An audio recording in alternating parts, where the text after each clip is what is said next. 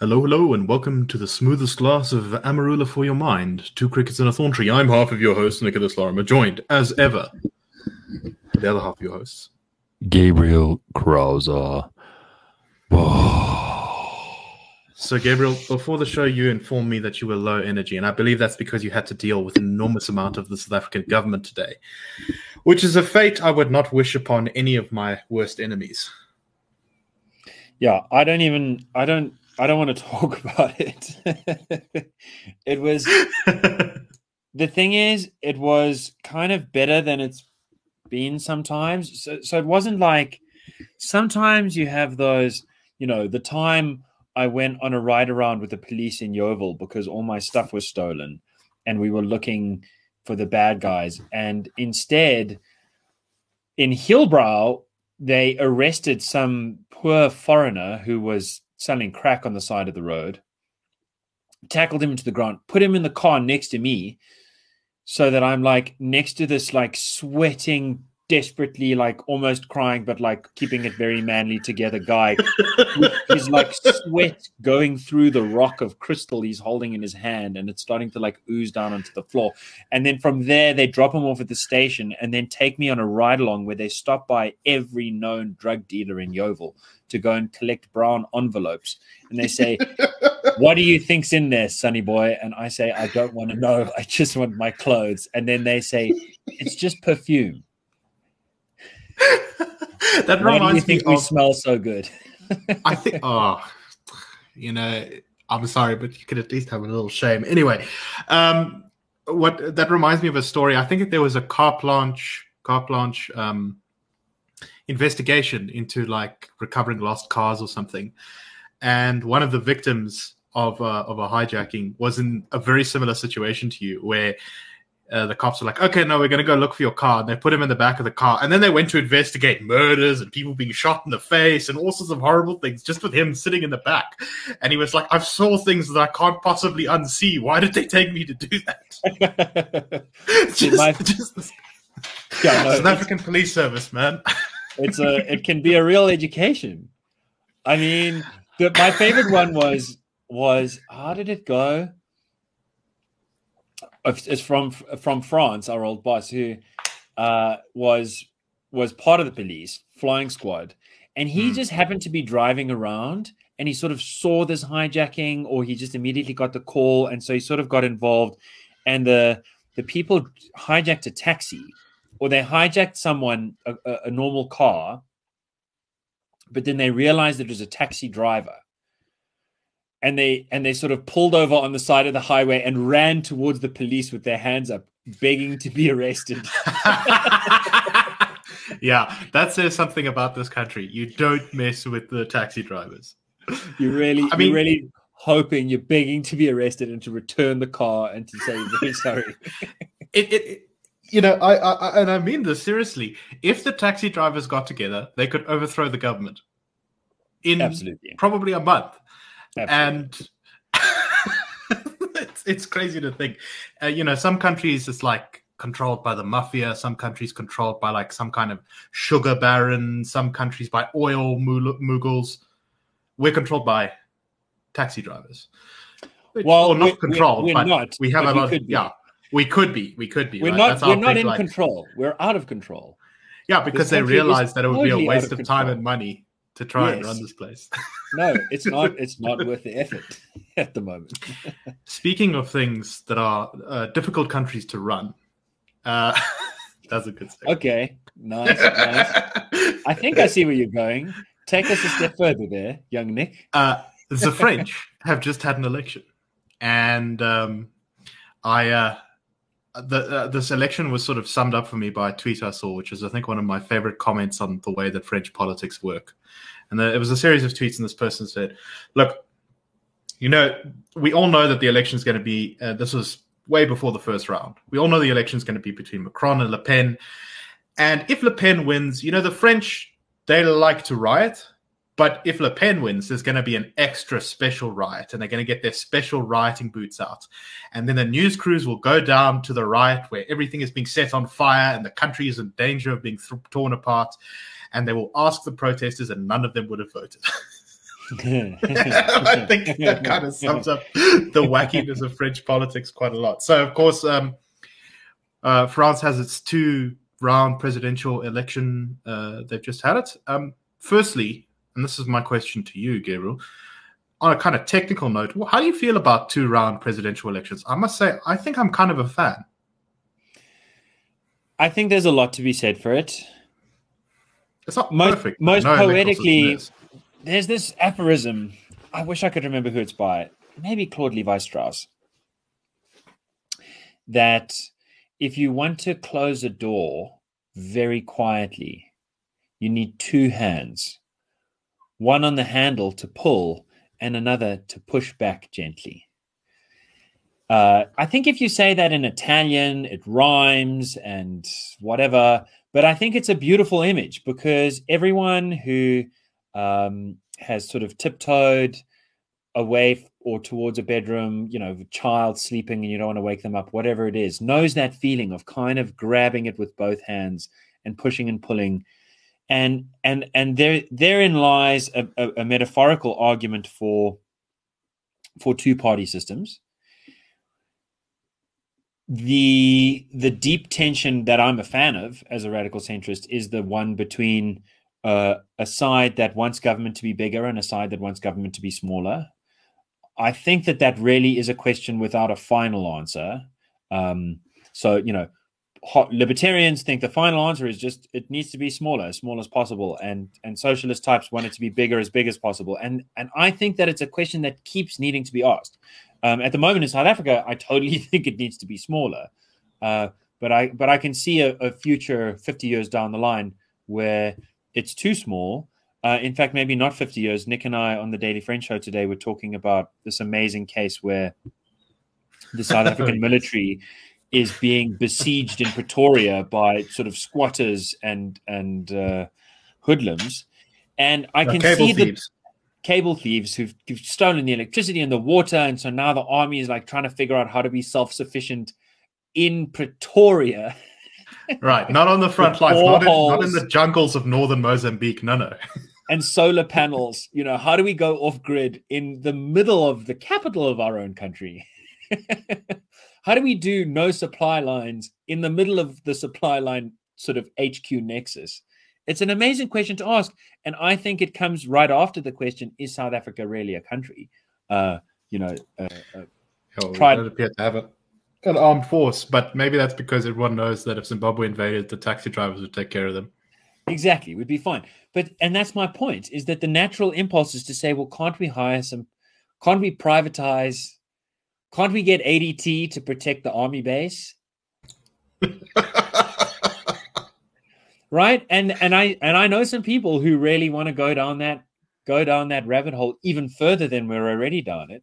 Uh, and I do think that leads you to a place where there's not enough government, where safety, which really must be guaranteed for all, for for a state to have any claim to constitutional democracy, uh, there must be a real robust, not perfect and not invincible, but a real robust level of safety that's guaranteed to all.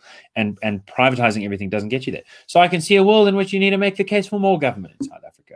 Anyway, that's just to say the left the left right hand in that sense, I think is it's nice to have both those hands on the door, some pushing, some pulling. And the upshot should be, at least the way the American project was was designed, quite specifically had this in mind in the Federalist Papers, that the upshot of that kind of perpetual competition is going to be that whenever the government is spending money, you've got the best chance that it's spending it well.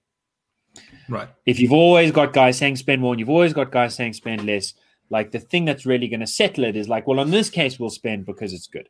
Doesn't always work out that way. It seldom works out that way. Yeah, But that's why that's possibly But- the but- one thing that it hasn't quite managed to do. It's done a lot of good things. That's the theory and i and i think in france's case the the the idea of having two rounds is a way of trying to get the best of both worlds. So you have in the first round you you deal with the primary problem that america suffers from right? So instead of having two parties and and the stable pattern is that in the primaries within each party when they're trying to figure out who's going to be the leader that you have the most extreme leftist on the Democrat side and the most extreme rightist on the Republican side, although not in a libertarian sense, in some other kind of sense. The most extreme voices determine the primaries.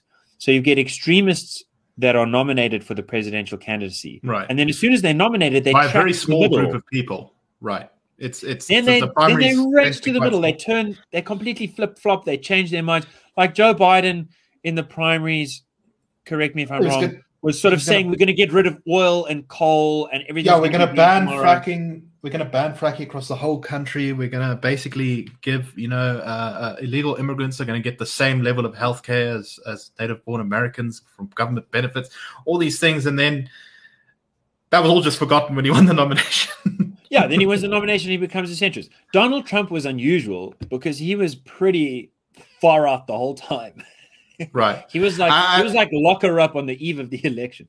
So he he broke the And- and- generally Uh, uh, yeah, I mean, uh, so, so if we remember back to before the Republican Party became a very strange thing, um, Mitt Romney, one of the reasons he managed to sink himself, possibly with with Hispanic voters, is he said, "Don't worry, we're gonna we're, uh, during, to win the primary." He was accused of being soft on on immigration, and so his great strategy to tack to the right was to say, "We'll make life so terrible for them they will self deport."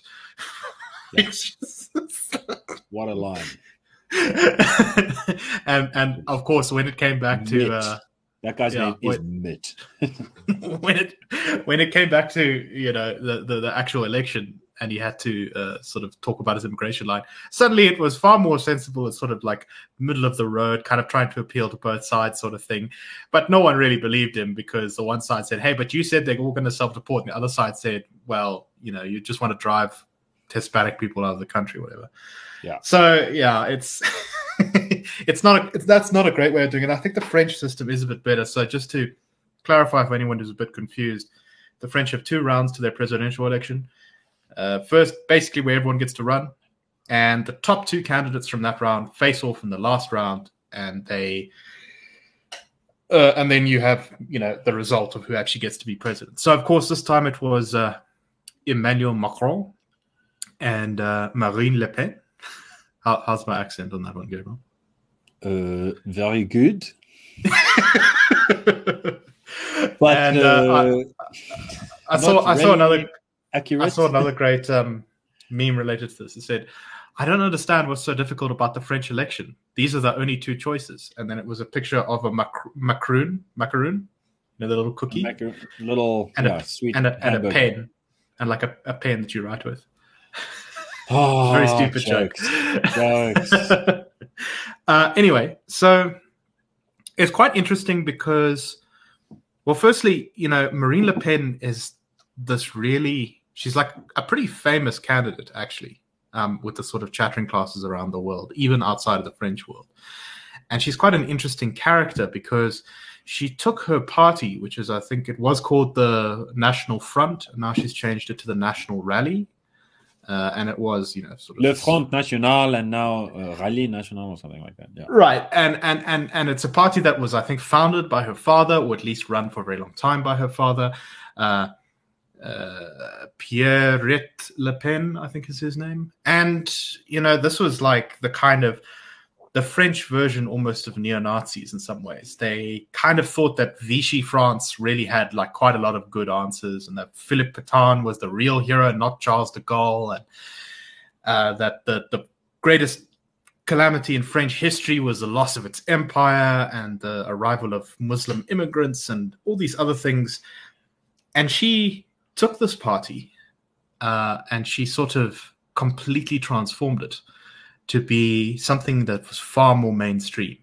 Um, and as a result, she saw a lot of electoral success. But I just want to go over some anecdotes. So, of course, the only time I ever read about French politics really is when there's a French election. Because, and it seems like this I think the last three or something have basically been really similar, which is, oh, Le Pen's to win. Le Pen's to win. And then she doesn't. It's like, Yeah. If, before we get into get the there. anecdotes, uh, Sure. one note on history. So, um, on William Shirer's account, he's uh, William Scherer is the sort of great historian who really wrote the first definitive history of the rise and fall of the Third Reich, which was the name of that book because he he, he was the first guy to really be able to plow through all of the Nazi records, Goebbels' diaries and Goering's letters and notes. Uh, uh, uh, of Hitler's, and he had been a war resport, a war correspondent, often on the German side during World War II. Anyway, he really loved France. He was an American, and he also wrote the the rise and the the fall and collapse of the Fifth Republic. No, the Fourth Republic. We're in the Fifth Republic now. Um, whichever republic it was, the republic that. that uh, yes, they had I think so the fact many. that I think they were on the fact that we're on the Fifth or Fourth Republic says all you really need to know about French politics, which is that it's quite uh, spicy. It's it's pretty spicy, but so he, also, sorry, you know, I just confused uh, Marine Le Pen's mom and dad. It's Jean Marie is her dad, and yes. Pierrette Le Pen is is uh, Is is, her mom. So, so on just on the Le Front National side, the the issue there was that in the in the 30s especially. So if if you go way back, you know, you've got Napoleon, you've got the 1789 revolution, then you've got Napoleon, then you've got uh, Monarchy again.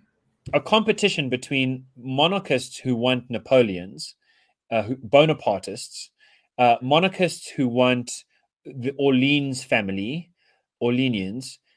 You've got phalangists, you've got Jacobites who are like uh, pseudo religious, but really quite sophisticated socialist, like uh, back to the original revolution types. Right, right. Uh, and you've got them splitting into a sort of Menshevik and Bolshevik type thing. Um, and and and then once that once World War One comes and goes, you have a new sense of French pride because they did manage to hold the line. The the the the, the battle for Paris at the beginning of the war really was a pretty astonishing thing. There were so many different ways in which it looked like Paris should have fallen to the Germans, but it didn't. And and a lot of it was, you know, mythologized. But there really are these, you know, taxi drivers. Uh, mustering up to ferry troops and grenades Right. and old to the front and old ladies back and there is And then- you know the, the Oh. this sort of the kind of spirit that defines 1789 this this this this epoch Yeah, everyone all French together. pride and also also a very Parisian thing, and this is another kind of interesting thing that goes on in French politics is this uh, swinging between power being invested in Paris and then in the rest of the country because there's often a tension between the two in a very real way. Uh, and of course, the Battle of Verdun, which I think is still the most costly battle in human history in terms of lives lost, when the French army managed to, uh, uh, you know, push the Germans off of some uh, off of an attack on the on the fortresses around Verdun, and it was just like the most horrific, grueling campaign in in human history, and that is of course where Philippe Pétain, who later collaborated with the Nazis, um, got his got his stripes. That was where he, Yeah. he became a war hero, and, And and, so that point- you know, Yeah. if you win the Battle of Verdun, you know you deserve at least some national pride for that. That's like a good. Yeah, it's a huge thing. And so in a way, my sense is that the upshot is that the that the Orleanians and the Bonapartists kind of that idea goes away to to a certain extent, not completely. In fact, the but the point is that after World War One, Le Front National emerges as a kind of attempt to get the different kinds of monarchists and republicans and radicals uh, to and radical back then in France really did often mean centrist. Uh, to get the radicals and the Republicans and, Right, aren't the centre right party at the moment called the Radicals, or, or was that last election? I think that's last election, but I can't. Yeah, yeah, no, you're I right, it didn't follow this one as close. They they all wanted to get together to to hold back the the the left front, um, uh, the socialists, the communists, the anarchists, and so on and so forth. And so so the front, so the National Front really is a, a sort of twenties and thirties term, and in the, the in the thirties. It's got some glorious moments. It's got some very inglorious moments. There's an insurrection. There's a sort of storming of the parliament uh, which is much a much bloodier affair. Lots of bullets exchanged. Uh, Shirer happens to have been there, um, and lots of parliamentarians who really would have been hung, drawn, and quartered, who who sort of smuggle themselves out by dressing up as all kinds of funny things to disguise themselves. Uh, some some who who who who are a bit braver who end up being escorted. I, I'm I'm not sure any of the parliamentarians died, but quite a few people did die. after that, that was a key moment where the the National Front, the, the the the general here, I think the one that Nick's referring to, kind of ends up stepping back from it at the last minute and saying this is too wild, and uh, therefore there's no a coup. There's just a, a, mob that ends up being unleashed on Parliament. There's a bit of a blowback from that. Leon Blum manages to get in there as a bit of a lefty, but there is an increasing the pro pseudo pro Nazi attitude because the grand question of foreign affairs is Stalin or Hitler. And France has a long-standing positive relationship with Russia. Most of the Russian gentry spoke French until about the 1820s when Pushkin and others started writing beautiful Russian poetry, and there was a sort of fashionable shift. But uh, there, there, there was still a lot of close sympathy. Of course, France and, and Russia had been on the same side in World War One. The idea of those powers surrounding the right. France, France hoped that um, Germans after the Franco-Prussian War that Russia would be its sort of protector from Germany because they realized that Germany was an up and coming power and they weren't going to be able to deal with it by themselves. Is particularly because France's only other potential ally, which is Britain, is a naval power, not a land power. Which and its only other power ally was right. Italy, which turned out to be so, in fact, one of the biggest problems is that Mussolini was the gateway drug. Fascism was the gateway drug to National Socialism. It was it was relatively easy to say this Mussolini guy's not so bad, and he should totally be on our side. And and the French, you know, French foreign policy oscillates, but at times there really are these like secret deals signed between the French and the Italians to hold off German aggression. Uh, of course, yeah, Mussolini, Mussolini, was pretty was, worried about Hitler a lot of the time. Yeah, he was he was pretty keen on putting together a front to knock out uh, uh, Hitler. And when that didn't really go anywhere because, like you know, appeasement and that sort of stuff was kind of the order of the day, he was like, you know what? Actually, I'm going to go in with the other side and see what I can get.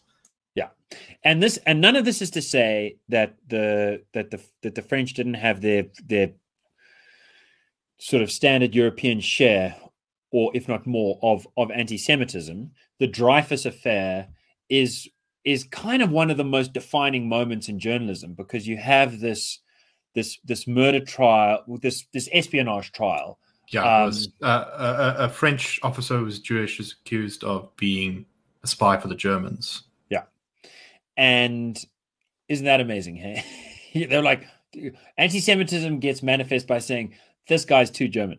Uh, anyway, the, and you've got a lot of for and against, and it becomes it just for decades and decades is this kind of split issue. Partly because not in time. That's not to say everyone who thought Dreyfus was guilty was anti-Semitic. I think that there were some like uh, good faith arguments to be made on both sides, but a lot of it does kind of end up becoming a litmus test for uh, whether you think right. Jews and isn't he like later Russians proven are just to the be... kinds of people that tell lies. Yeah. yeah. isn't he? Isn't he later proven to be innocent? I, I seem to remember that there, that it was conclusively proven later at some point, or pretty pretty likely it's, that he was. It's really, innocent. really, really likely that he was innocent. There are some uh, sort of very sunset arguments that he might actually, but it. Let's just say it's perfectly clear that um, his conviction was was unjustified. He was definitely long, wrongfully treated, right? Because even a guilty person can be wrongfully treated in the sense that the justice system's job is not to put the guilty behind bars; it's to do so in a just way, following due process and so on. And that was not followed. Anyway, I, uh, it seems to me like ninety-five percent likely he was he was not the the guilty party, but I remember some references to some sophisticated ex post facto arguments that might explain the dubious sides of things. I don't want to get into that. I think the, the main point is that that that that French anti-Semitism, French right-wing uh, national socialism, there, there really is a there are sordid aspects to that history. There are there are sort of interesting, glorious moments in the Front National more broadly history, not the anti-Semitic bits or the or the or the violent, like let's take out our own parliament bits, but in the in the idea of of of you know let's just remember chauvinism this idea of men loving them i don't know being anti-women or, or people just loving their own country too much the, chauvinism is a is a french word and and it does cut both ways the the great pride that french people have in being french most of them, uh, in my experience. Uh, also has has good substantiation, and anyway, that's why they're so good to make fun of. The point of that is all to say that the interesting thing about one of the interesting things about the competition between Le Pen and Macron is that Le Pen has been the every time candidate for a long time. Right, and she's but a- al- she's a always, always the bridesmaid, always the bridesmaid, never the bride, right? And and and that speaks to some aspect of French politics that just really is, in a sense, a continuation of a centuries long story. Hmm. And on the other hand, you have Macron, who really is the sort of textbook case for why you want a two round presidential election system rather than a straightforward two party system like you have in the UK, in the US, or maybe effectively in the UK. And that's because he wasn't into politics and he just invented a new party En Marche. Um, and this is like what Americans often cry for. They're like, we don't like both main candidates. Can't we have a third option? Can't some new different party Right. outside of and then they never vote for the third ca- party candidate. it's never going to get a majority. But in the French system, you don't need to get a majority. You just need to be in a field of candidates getting 20%, 22%, 17%. You just need to be one of the top two getting 20 or 22%. And then you get to the final where the whole, you know, a whole bunch of people who voted against you are then going to figure out whether they're going to vote for you or for your opponent. right, And- and we, we, we almost saw that this election. I mean, uh, that was quite interesting. Is that the, the third place was this guy called Mélenchon, who's who's the sort of far left candidate, and he, you know, a couple of points more, and he would have beaten Marine Le Pen to become the uh, the, the the guy who's running up against Macron, and then Macron, instead of fighting a campaign against the right, would have fought a campaign against the left, which would have And been isn't a that- different ballgame. and part of the reason I like Macron is that you can imagine him that he really is a centrist. Like the Economist has to call him a centrist, uh, because he because he has to fight on both flanks in a very serious way. Right, And he's like a super Europhile, but he's also clashed with the uh, you know the, the the unions, and so he really kind of seems to do a little bit of everything. Yeah. So In fact, I there's quite a- like that about him, and I and I think, but I think one of the difficult things for him. So he's you know he's the first uh, incumbent to win re-election in over two decades. Very exciting, especially because when he first beat Le Pen, he really was this outsider businessman with a wife twice his age and a very sort of jockish, like doodly businessman look. It was like Roddy, it seemed he- he- it seemed he had- like he was not going to be re-elected. Of all Yeah, of the people the- who came in in that season, Bolsonaro, Trump, Boris Johnson, he seemed like the guy who's who's who's who's not going to stick around because he really just got voted for by a coalition of people who hate Marine Le Pen. Now Marine Le Pen is much more popular in France in general. Has done it has sort of continued this job of cleansing Front National of the worst sides of its history, sort of holding on to the to the to the just francophone, francophile um, pride. I'm not saying she's succeeded all the way, but I think she really has gone a long way to Right. to re, So- so this is- this is- the party, and yet he's managed to hold on to a win. And my and my and I think the interesting thing now is, in a way, to just hop forward five years. And my question to you is, what do you think happens in five years? See, honestly, I don't understand French politics well enough to answer that question, but I do get the feeling that you know there's there's kind of two ways it could go. One is that Marine Le Pen, who's still relatively young, I think she's in her fifties now, uh, she runs again in the next election. She's once again comes in second or maybe even first in in the first round of the voting, uh, which is what happened actually in the last election cycle, not this one that we just had. But I believe she beat Emmanuel Macron in the first round last time, and then went on to lose in a landslide against uh, against Macron in the second round. But so you know, there's there's one version where she does that, and then she gets in, and once again, sort of, she's just a little bit too beyond the pale. And I think you know we will get into that her her past history and her family's history a little bit. Yeah, Uh, those are the anecdotes that I cut yeah. us off with, and then Yes. Went on like a quick 200 We- year uh, Right, we will- on. We we will get into those. Um, so there's, Yeah. you know, when you've been in politics for a long time, there's some good things about it, which is that everyone kind of knows what to expect from you. but there's also some bad things, which is that everyone knows what to expect from you.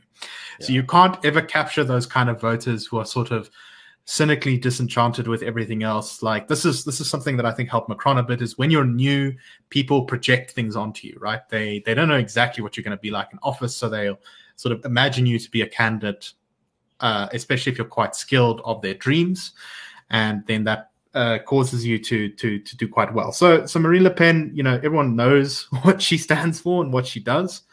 Uh, so you know, there's, there's in in a certain sense the only way I think she can really win is if she's up against someone who has got a very big problem with themselves. So maybe she's up against someone on the far left, or maybe she's up against someone who's, uh, you know, who's like Macron but more watered down. Like just, just no, none of the. Let, the let me pause you there. Hmm. Let me pause you there. So it sounds like what you're saying is Marine Le Pen, uh, in the last election, five years ago, 2017, in the in the final round. Early round, she came first. She got 33%. Macron got 27%, whatever it was. Doesn't matter. In the final round, she got like 33%, and he got 68%. Right. And this time, she got 41, 42%, and he got 56%. Got 58. 58%. So the 8 8% sort of swung from him to her. So if you continue that trajectory from 33 to 41, 42, just repeating the same kind of growth, she'd be on 49, 50, 51, you know, it's it's touch and go. So so she there is a there's a plausible world in which she could win. There's a plausible world in, in which she could lose. The question is, as you were saying, who's she going to go up against? If she goes up against a really compelling candidate, someone like Macron, it's probably the same kind of result as we saw now. But it can't be Macron and I think that he's going to run up against the problem of I don't know if this is just because I'm ignorant. It's probably just because I'm ignorant because I can't name the I can't even name the sort of ceremonial uh, uh, prime minister of France or president or whatever it is. The, the, the, the speaker of the House of Parliament. I'm really not deeply familiar with their position there, but as a super outsider, it just seems like the obvious problem is going to be the problem of succession. You've managed Macron has managed to create a brand new party. He's managed to be elected. He's managed to be with the coalition against Le Pen. He's managed to be re-elected partly on his performance as a centrist, uh, especially satisfying uh, older voters. I think. Yes. Like he won 80% of the vote above 65 years old. But they're all getting old and dying, and he can't run again. So there's a huge succession uh, gaping hole. And it seems to me like the most obvious thing to fill that hole is going to be the person who came third or something like that, uh, which is going to be a pretty sort of uh, Elizabeth Warren kind of either an Elizabeth right. Warren wonky lefty I mean, thing or like a or like a that's Jeremy kind of a nightmare Corbyn. for France, right? You've got a sort of nationalist uh, far, you know, to, to call it to call it far right is a bit sort of, you know, far right. Like she doesn't like immigration, and yeah. she's kind of a bit Eurosceptic, but at the same time, she's pretty economically left. I mean, she's like to the left of you know everyone in the US uh, yeah. by quite a ways. Uh, not just you know she'd be on the left of the Democratic Party in some ways in in America, uh, in terms of her economics. So I mean, this is sometimes why I feel that the left right thing can get you into a little bit of trouble. But right, I only I like the left right thing when it comes just to how big do you want government to be.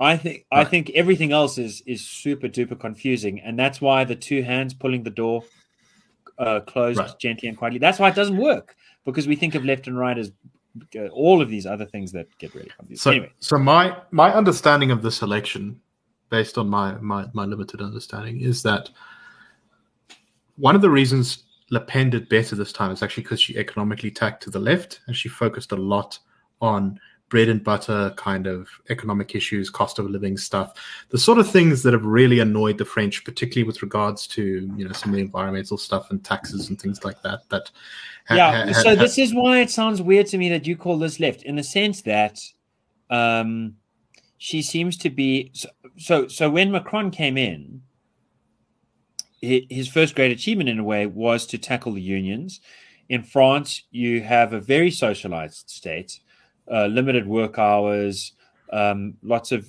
lots of union power, and as a result, decades and decades down the line, from the Trente Glorieuses, the thirty glorious years after World War II, you have of of working class uh, magnificence. You have the situation where uh, you know people in the truckers union uh, that are earning the same salary as the nurses when they retire are getting like three times larger pensions. Basically because the truckers are like able to pull off more regular and violent strikes than the nurses who are sort of a little bit worried about what's going to happen if they go like break everything. And so the the, the, the, the groups that have done less strikes are getting less pensions. And macron says this is rubbish. We're going to standardize the pension system insofar as you're being subsidized by the state. It's going to be directly indexed to what you were earning. So there's no more advantage for particularly robust and, and muscular uh, unions. And the unions were obviously very furious about that. And there was lots of violent protests. You just, you just handled it. Because, you know, as it turns out, like when Michael Jackson has a birthday or when he died or when Fr- France wins the World Cup or loses the World Cup, a whole bunch of people burn cars in the streets and dance on top of them to Michael Jackson songs. That's just tradition. Okay, deal with it. And he dealt with it. He didn't get too nervous about it.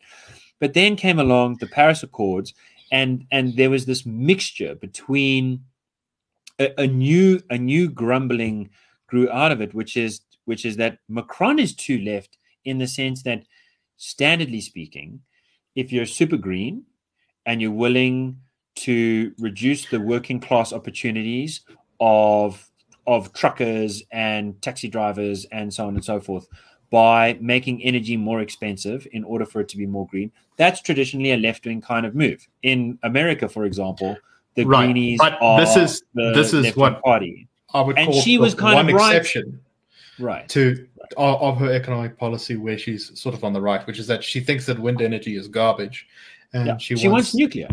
She wants nuclear, which I'm totally which behind. Right. I'm super and, behind that. Yes, uh, but also Macron kind of wants nuclear, which is great as far as I can tell. Right, but when I say she's sort of on the left, you know, she doesn't like free trade. She wants to regulate the banking sector more aggressively. She's opposed to privatizing public services. She's opposed to any sort of reduction, I think, really to social security. She wants to end speculation on international commodity markets. Uh, she wants to kind of pull back from the from the uh, from the parts of the EU that I like as a sort of free marketing guy.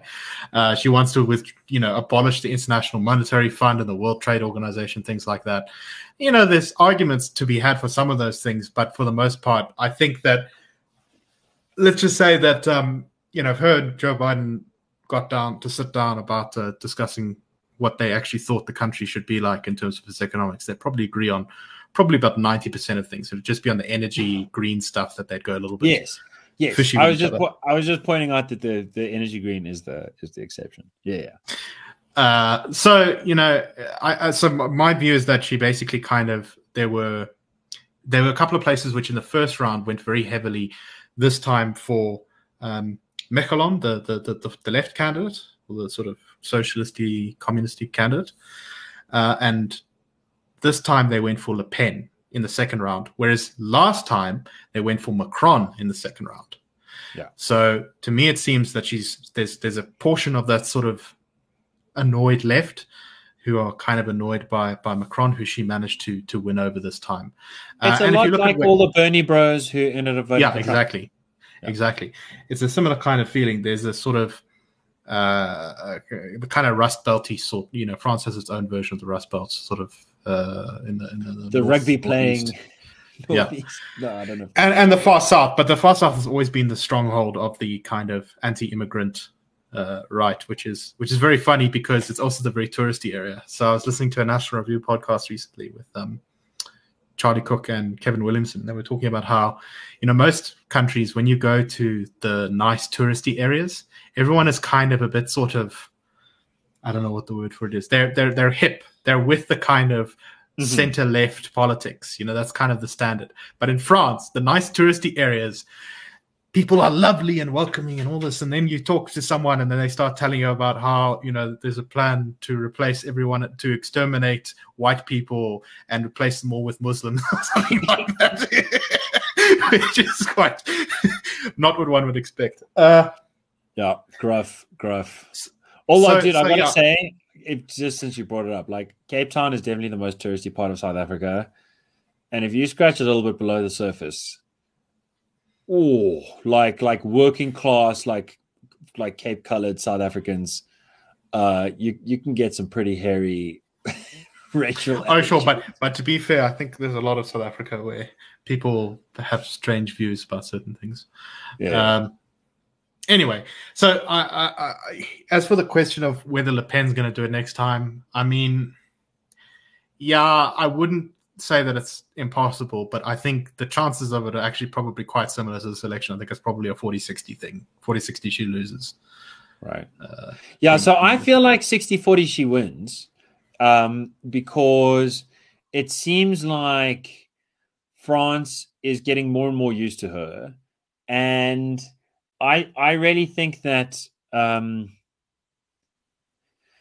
it feels to me like Macron beat her. Part of the reason I say that is because I think his response to the war has been pretty satisfying and popular in France. France tends to be one of the more bellicose European EU countries. Uh, but also the one that's more friendly to Russia. They sort of have this complex. yes, You know, they want to be the leaders of Europe, but at the same time they also kind of like the russians so they're in a sort of odd place when it comes to the war in ukraine they kind of it almost feels a little bit you know the impression i get is that the french feel a little bit like uh you know the ernest hemingway like for whom the bell tolls right? I, I, I read that book and i did i clearly maybe was too young for it because i didn't appreciate it properly. But anyway uh, there's this sort of like everyone is like heroically you know it's like a tragedy that they all have to fight each other but they have to because they just you know they're on opposite sides of forces and so uh, there's this kind of romance baked into it. And i, I almost they feel really like respect each of- other. Yeah. right. The french sort of like both sides of the conflict in a weird way which which is a very odd place to be. And macron has done quite a lot to sort of walk that line right? You know he's supplied equipment to ukraine and some pretty hectic stuff too like uh, i think they just sent some motorized um, artillery uh, which is considered some of the best in the world. But at the same time you know he's calling Putin all the time and trying to sort of negotiate with him and sort of you know trying to to to to to keep that door open for diplomacy. So Yeah. he, he seems to have done a good is- job of, of walking no the leader- French line. Yes. Uh, Whereas Marine Le Pen, no one is more compromised than her in the sense that that in 2014, I think it was, The Economist broke the story. I don't know if they broke it in the world, but I think they broke it in the English language that Putin or Russia had been discovered um, to have somehow funded or financed uh, Le Front National before it was National Rally, Marine Le Pen's party, and that this was part of a more general uh, plan to break up Europe by funding Eurosceptics in pr- primarily in Greece. Uh, Brexit was the huge question of the day, and that's partly why um, I think last time I might have rec- recommended Yanis Varoufakis um, uh, his his interview on on the war does a sort of hour long spiel which which probably carries a lot of the the same sen- which carries a lot of the same sentiments that I have. But part of what is interesting is that, you know the reason Varoufakis was condemning Putin as a as a war criminal so vociferously in the 2000s and and Russia more generally in the 90s and 2000s was not just because Greece has uh, uh, strategic uh, uh, challenges or conflicts with Russia more generally, but specifically because there was there was look. I'm I'm being cynical. The good reason to condemn the war criminal is that war crimes are taking place, but the extra reason to do it extra loudly is that the Sorry, that was just a very funny line. yeah, yeah. but the, the the extra reason to do it extra loudly is is that uh, the Greeks were trying to break out of Europe. People like Varoufakis were trying to tackle the troika, and um, get off the euro and and and get out from underneath the German uh, accounting book as they saw it oppressing them. And that's exactly what Putin wanted, right? So they wanted to distance themselves to be like, no, we're not doing this because the Russians want this. We're doing this because we want it. But the Russians definitely did want it. There were allegations that they were funding some parties in Greece. Uh, there certainly was some kind of bank loan thing that happened with um, Le Pen's party in France and various other parties. You know, they were accused of funding Alternative for Deutschland. Basically, you could just choose whatever party you don't like and say the Russians are funding it, and you might you might you might as well be right. Yeah, they might and have, I think that they might have given some money to Brexit as well. I think, or at least they were Right. accused of doing so. Um, I Yeah. and I think there might have been some sort of funding that got somewhere to someone. Um, but you know, once you get into this kind of finance game, you can kind of start to connect everyone to everyone, which is one of the reasons why I don't like to play this game too much. Me neither.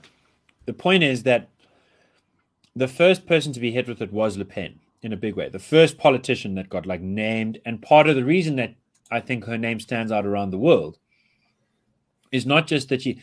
If you think about the comparison to Austria, where you had a party with sort of uh, historical connections to the Nazis and not very delicious and looked like very worrying. I remember the moment when Austria was nearly over, where that party nearly won in the election and it was a close run thing, and then they didn't win. But I can't remember the name of the person because it was never about the individual, it was always about the party itself. Whereas with Le Pen, my introduction to her really was, you know, this is Putin's candidate in Europe. And this is why he's chosen her. It's because she has this, you know, she's she's uh she's part of exactly the kind of uh, authoritarian, racy, Right. So, so let me let me type of thing that's very awful.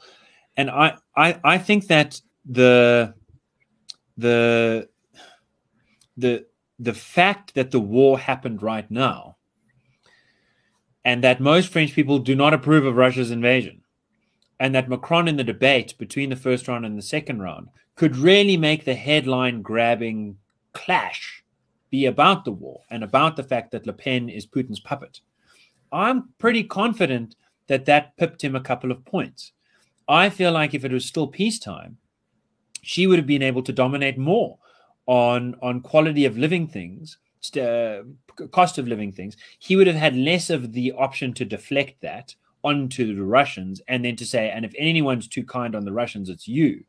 So I think that uh, when I say that I think she's 60 40 rather than 40 60 in terms of five years down the line, I think it's because the war cost her a couple of points, and Macron cost quite a few more points because he did the war very well, and he's done actually quite a lot of other things pretty well. I'm not saying that he's a perfect dude, but I really have a lot of time for him. I think he's been one of the most admirable There's- leaders it's, it's in the think- in the democratic world and i think that he i think that a lot of french people have seen that and i i, I struggle to see a successor coming along. And short Well, of that i think she's look- got the odds just a little bit in her favor.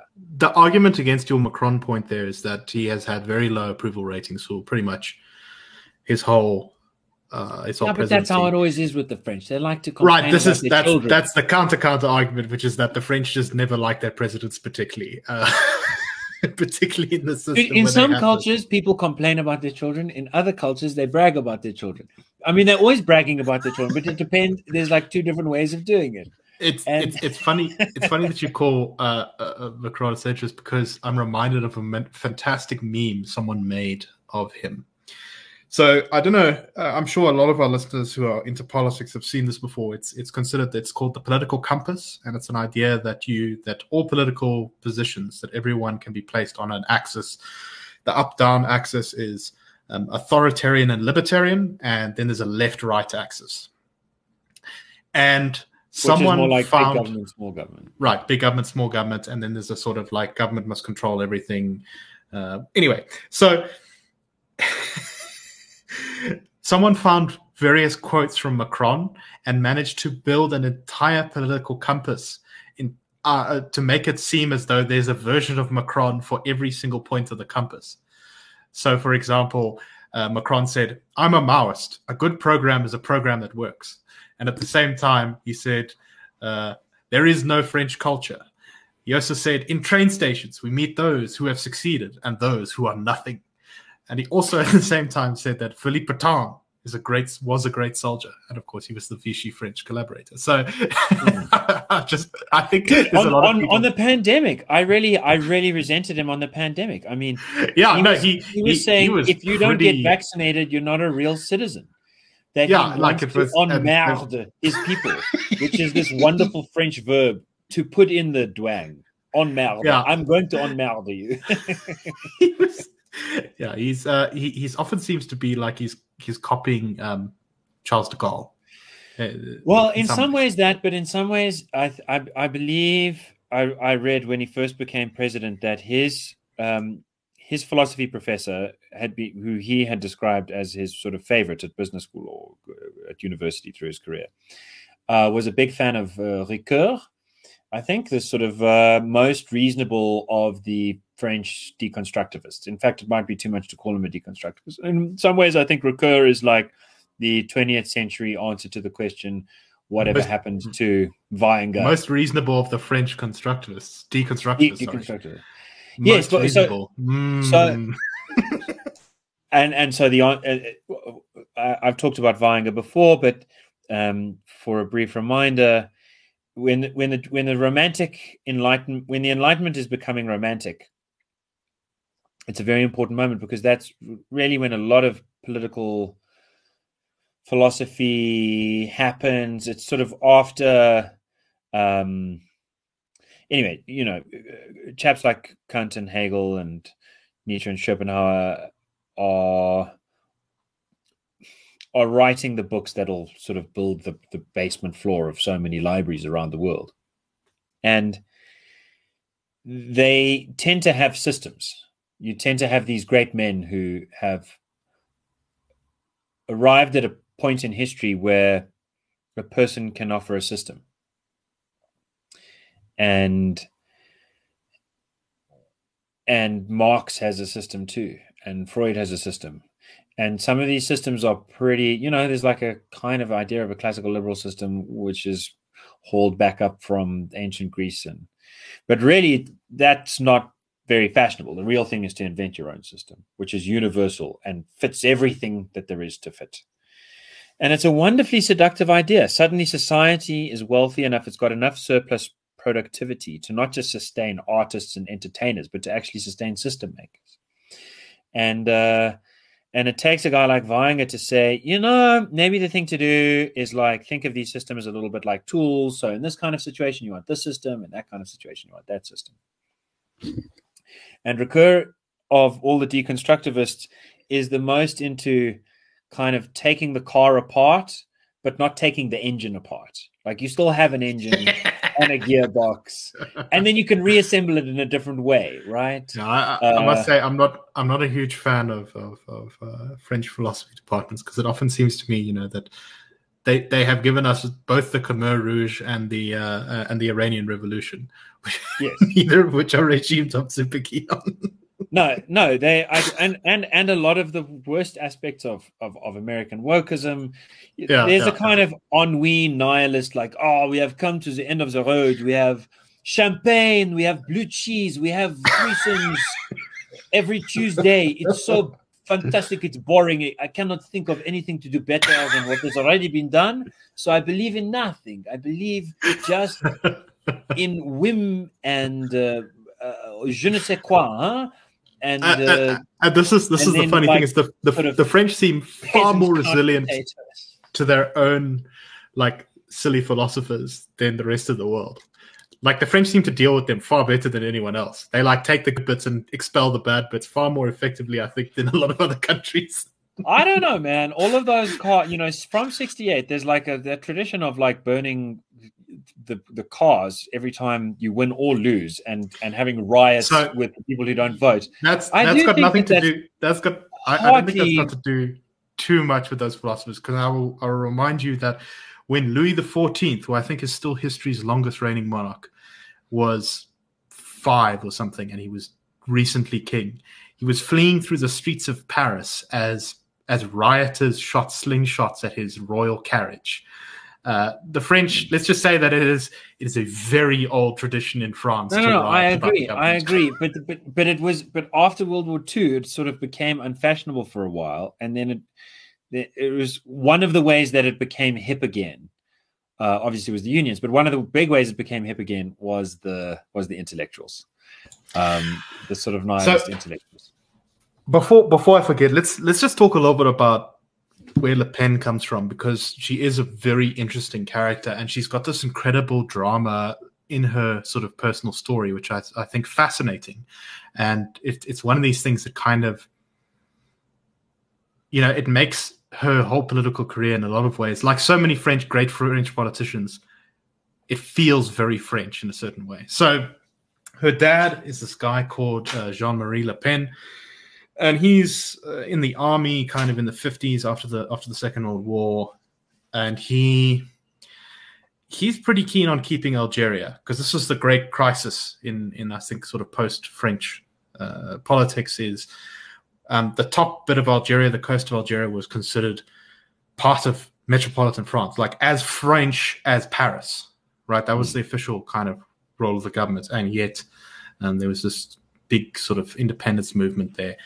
And they fought a pretty bitter war against each other, the Algerians and the French, uh, for control. And eventually, the French decide to withdraw. And this really upset uh, quite a lot of people on the right of Charles de Gaulle, who is the sort of great uh, French statesman of that period. And so Marine Le Pen's uh, dad, he was, I, I believe, a soldier or at least an intelligence officer in in uh, military service. During that time, uh, there's allegations that while he was there, he may have even tortured Algerian dissidents in prison. He gets out and enhanced interrogation. yes, uh, and anyway, he he gets out and he's very dissatisfied with all of this, and he he ends up working for the far right candidate in the 1965 presidential election, who doesn't do very well, gets sort of five percent of the vote who who and he's and one of his big issues is he wants to rehabilitate the French who collaborated with the Nazi regime, right? Um, and this is where the quote from Marie Le Pen's dad comes from. Uh, was Charles de Gaulle more brave than Philippe than Marshal Pétain? Mm. Uh, this isn't so sure. It was much easier to resist in London than to resist in France. Mm. The problem with that is that the Vichy French didn't do that much resisting. But anyway, um, well, I think so. Yeah. So he goes on to then in the 70s form the Front National, which is like calling back to that movement you were talking about, you know, in the sort of interval period. And initially, you know, it runs in the 1974 election. It gets basically no votes. It's like less than a percent, 0.74. Uh, also, in that year, because it's France, his flat gets dynamited and no one knows who did it to this day, which is pretty yeah. wild. Yeah. Anyway, he, he goes on to become basically the most popular far right French politician. He eventually makes it, I think, to the second round. To he he he he does quite well in one of the presidential elections, but ultimately he gets completely crashed by uh, the sort of more centrist candidate. Was it uh, Jacques Chirac? Right in the right in the, in the early two thousands. Anyway, so uh, he's getting old now. I mean, he's still alive today, but he's like, I think he's 90 something, 93 or something. And his daughter, who's been active in the same party, uh, uh, uh, comes to take over. But before I get to his daughter, let me just talk a little bit about his wife. So he, he was married to a woman called uh, Pierrette Le Pen. And they had a very nasty divorce in the 80s. And um, he refused to pay alimony. He had three daughters with her, and he, he refused to pay alimony. He was, thought, you know, he said he was interviewed and asked, you know, why aren't you getting? Sorry, in the seventies, I got divorced. He was asked, you know, why don't you pay your wife alimony? And he said, if she needs money, she only has to clean. Uh, and then Le Pen's ex-wife decided, this is Marine Le Pen's mom, that she was going to humiliate him and, and annoy him by posing naked for Playboy magazine in France under the title Madame Madame Le Pen naked doing the cleaning. Just What a before Amber Heard and Johnny Depp, there were the Le Pens. Oh man!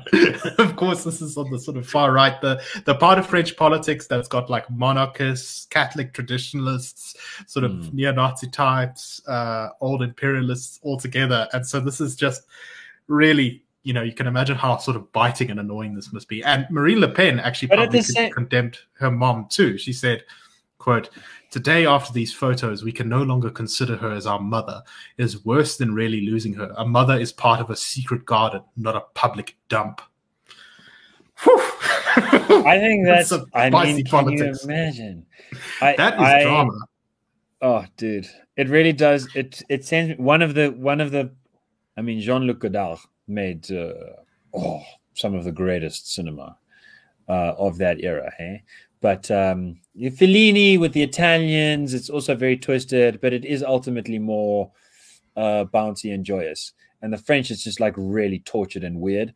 And but Buñuel's uh, had that movie about the beautiful woman who uh, was married to a very successful, wealthy guy, and they were just always going on a holiday and wearing cashmere and looking delicious and you know being grand bourgeois, and she couldn't handle it anymore. Uh, so she decided to become a prostitute in the middle of the day, not for money, but just so that she could still feel alive. Uh, Belle de jour.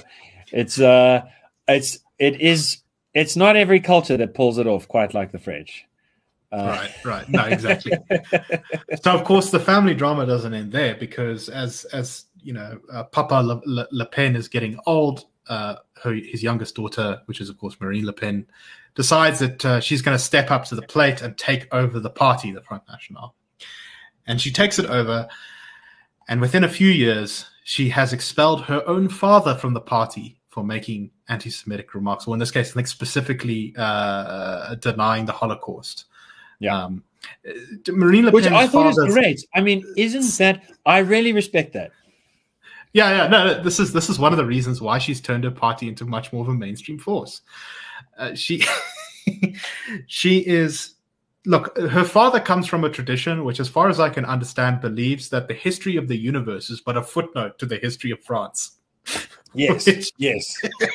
First, So it was the tricolor, and then sometime after that was a big bang, and uh, Yes. you know, the froggies were bouncing in the little pond and whatever. But like, first there was France.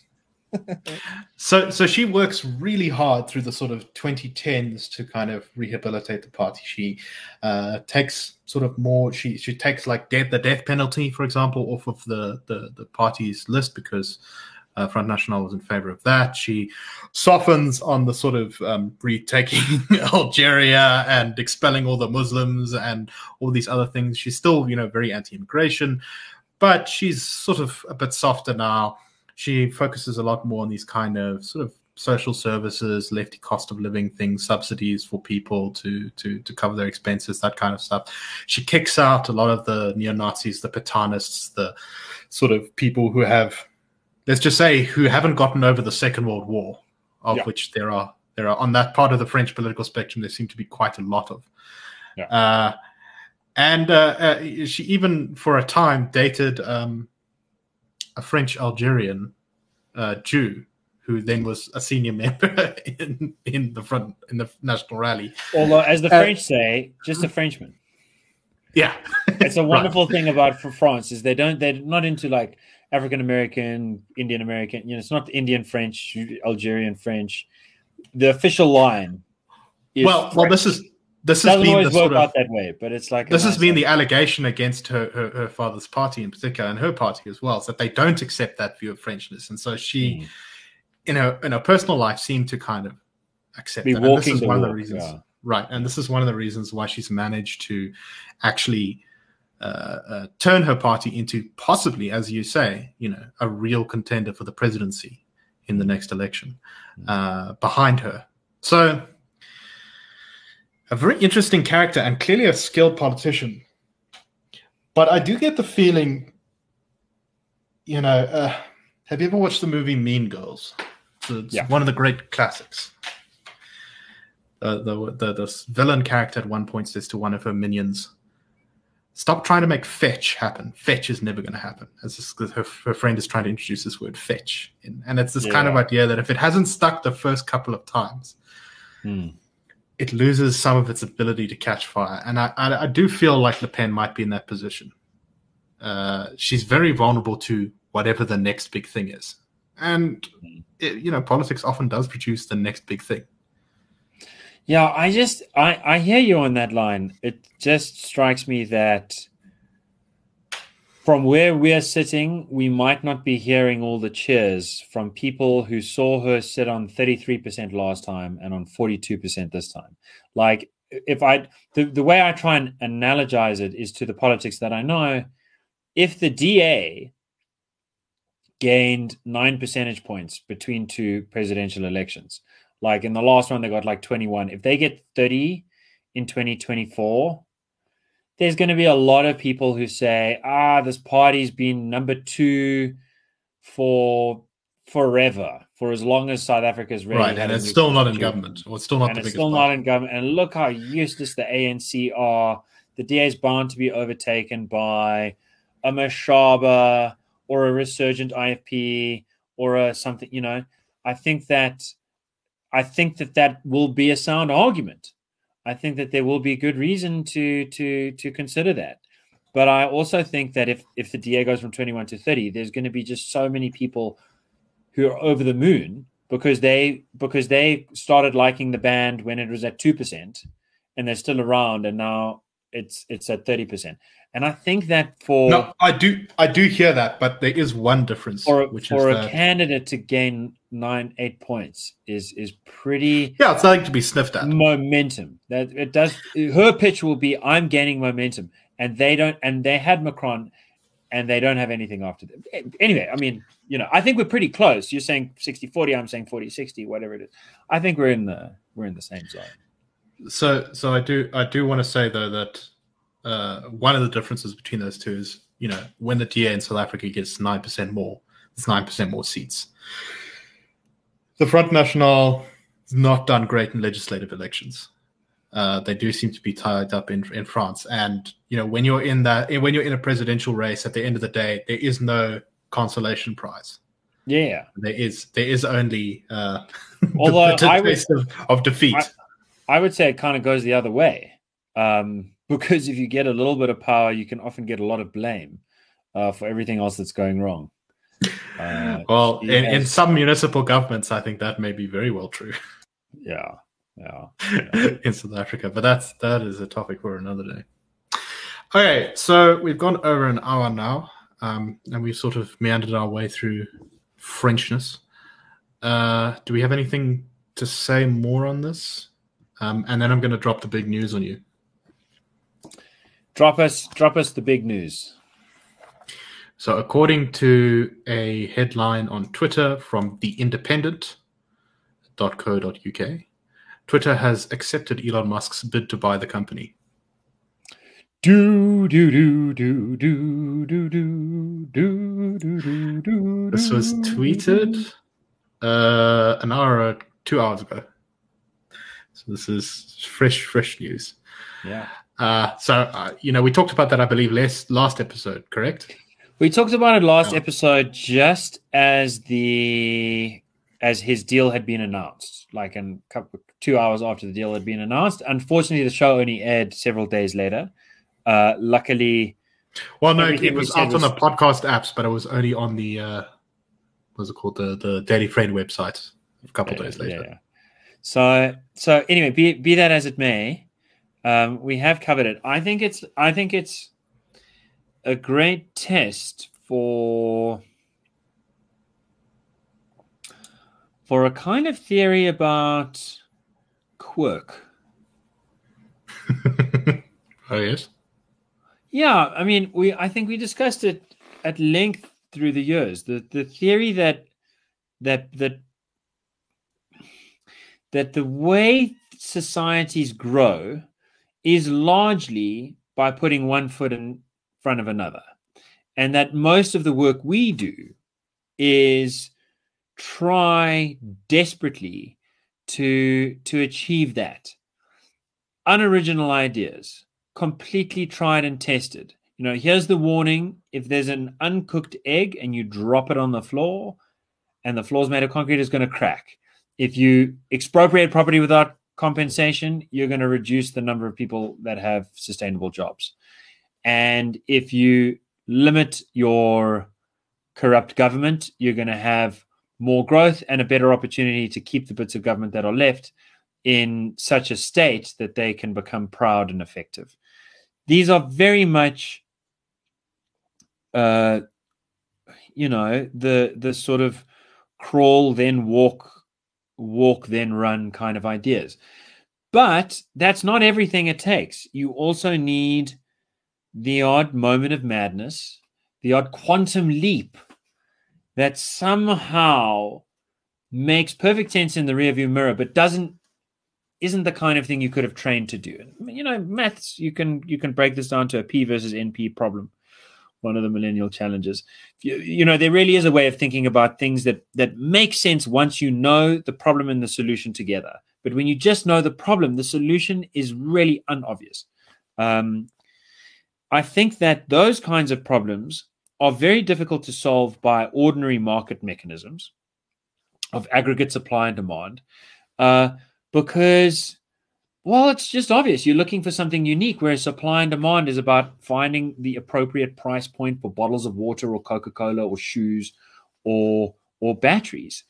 And it's very difficult for governments to do it because when governments get quirky, when governments start trying to engage in quantum leaping, exactly what that means is that the dudes with the guns are also doing magic. No, it's not a.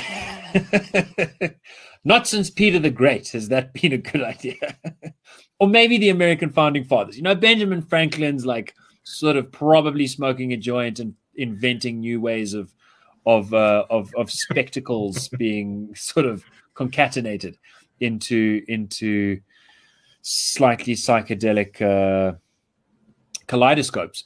Okay, but it's really not something you want to do very often. So who does? Who's going to do the quirk? And and you know, artists, uh, creatives, they they get to do some conceptual stuff. But in terms of actually experimenting in the real world, you need huge amounts of resources, and that's one of the great things about billionaires, is that they get to do the quirk. And the thing about the quirk is just like uh, all all actual um, quantum leaps, usually it doesn't work out. Usually it's a lot of hype, and it's it's either not really a step forward or it's actually many many steps backwards. Uh, but now and then it's a real step forward. So I think this is one of the great quirk tests for uh, the, the the the most talked about challenge of the 21st century, which is how do we talk to each other and listen in a technologically refabricated universe where where talking is for free and listening costs money a lot of the time, uh, which just seems to incentivize noise and fury and bitterness in the long run, escapism too. Uh, yeah, I don't know. I don't know if you'll bugger it up. Uh, and I, yeah, anyway, we discussed our scenarios. If he brings, if the first thing he does is bring Trump back, it's going to be, it's going to be unfortunate. I wonder if that's the, if that's been the negotiating point in the background, effectively. And the idea oh, is he'll be like free speech from here on out, but anyone who's been banned is still banned. So I, I see, feel like that's the most likely modus vivendi compromise. I see the headline has just been changed to Twitter expected to accept Elon Musk's bid to buy company as early as Monday. But uh, uh, the, the the the even the sort of tentative news has caused what what do we say share um, price. we it, it's caused it's caused what what always happens on on twitter um, whenever anything happens because twitter is a place of perpetual outrage right? Um, someone someone on twitter once described twitter's like the lottery where the objective is not to win. Because if you win, everyone on the website will shout at you and call you names for 24 hours and then forget that you exist. Um, so today's version of Twitter insanity is uh, I'm, I'm just seeing it now as I scroll over the timeline. Someone took a picture of a newspaper from the 30s that says Hitler named chancellor. And then they said, rest in peace Twitter.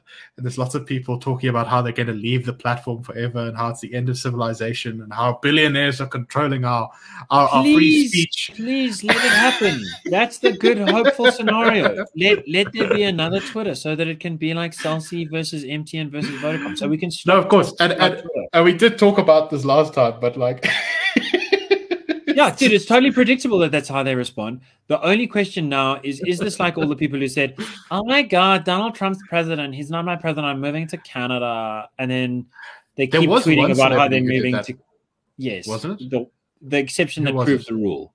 Yeah, who, who was it? I can't remember. It was someone who moved to Australia. It's I think the only celebrity who moved out of the country after Trump.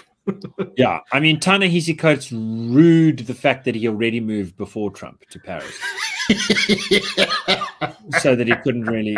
He was ahead of the curve. David Sedaris too, but for different reasons. David Sedaris much more sweetly. Anyway, the point is that uh, that that it, it might it that I don't think any of them are going to leave. Really, very few are going to leave.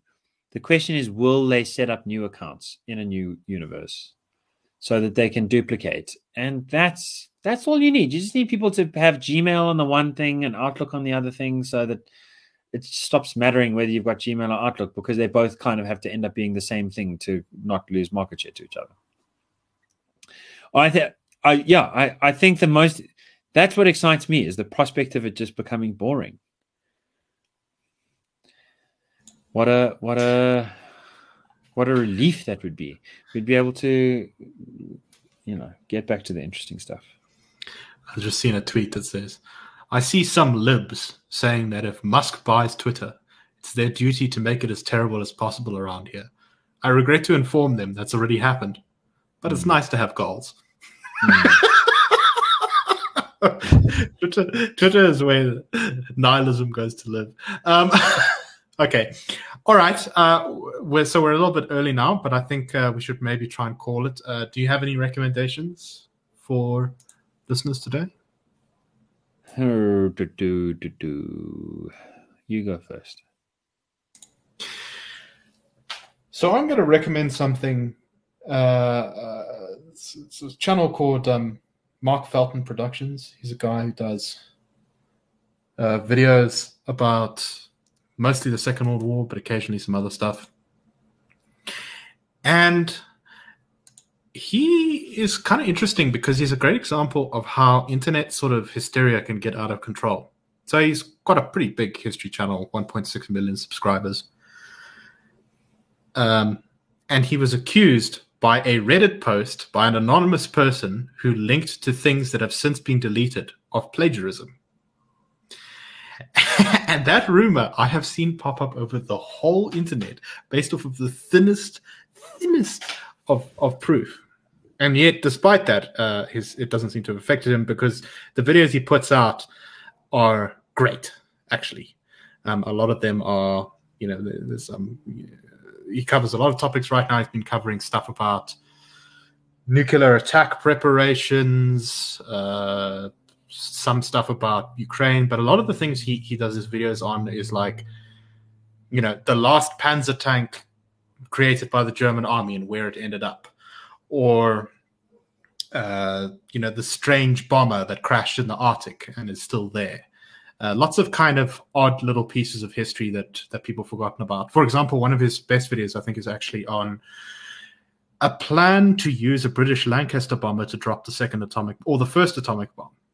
Um, originally, the Americans didn't have a plane that was like they thought would be very good at dropping the atomic bomb.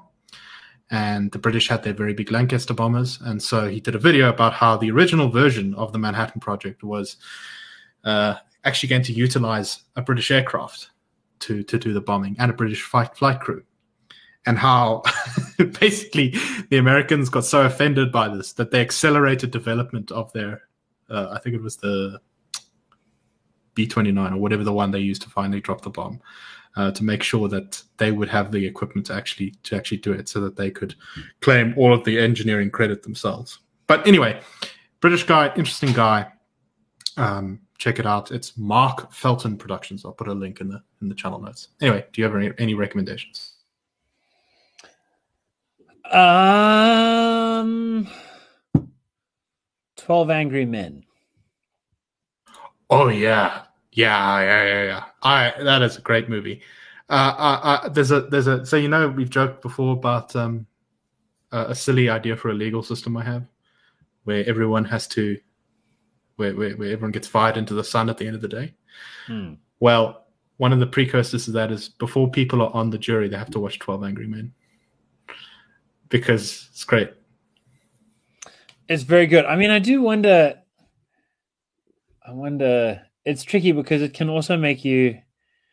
Um,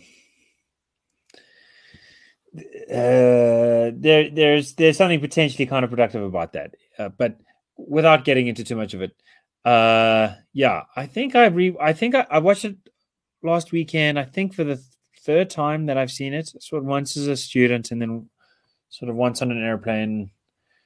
No, yeah, once in between, Well- and then and then most recently, and and it was quite different each time. Uh, I can't imagine watching it on an airplane. that was the first time. That was really good. That was kind of the best because uh, I, I I find airplanes are just about the best place to watch movies. Um, but be that as it may, I, I, I think what changed is that on on the rewatch, it's it's it's difficult to get quite as emotional um, as one does in the first goes, but it's very satisfying to see a movie that's left enough Easter eggs around and played enough with form and structure that it keeps getting more interesting as you get Yeah, deeper uh, into it. And quite frankly, a lot of old classic movies, you know, they might have been groundbreaking or, or fantastic movies when they came out because they innovated in cinema in all these interesting ways. But when you watch them today, it's a bit sort of like, yeah, okay, it's fine, but you know, I don't quite get the magic of when this movie originally came out. But I think to, Twelve Angry Men has, because it's sort of so minimalistic in its uh, in its sort of scope. You know, it's just a bunch of dudes in a room. Um, it's it's maintained a kind of uh, timelessness. Hmm. That Yeah. that that, I, that when I watched it for the first time, I was surprised at how well it held up. Which, uh, Well, I think it's I think it's one of the most theatrical movies that there are in that in that simple sense that that 90% of the special effects are the kinds of things you have in a theater. It's act it's it's human beings using their costumes and their voices and props and spacing and staging and dialogue to take you on a journey. It's very because the conceit is that you sit in that room the whole time. Uh the the the the kinds of special effects in movies that usually age and date in an in an obvious way are are not really all that present. Anyway, so I was very I just stumbled back onto it while I was sort of alone on a Sunday night waiting for something. And I I was really delighted. Uh I was I, I was I felt even more uplifted, I think, than than the first couple of times that I saw it. Yeah. Excellent stuff. All right, I think we're going to call it there. Um, so thank you, everyone, and as I always say, keeps the flag for liberty flying. Grr, grr, grr,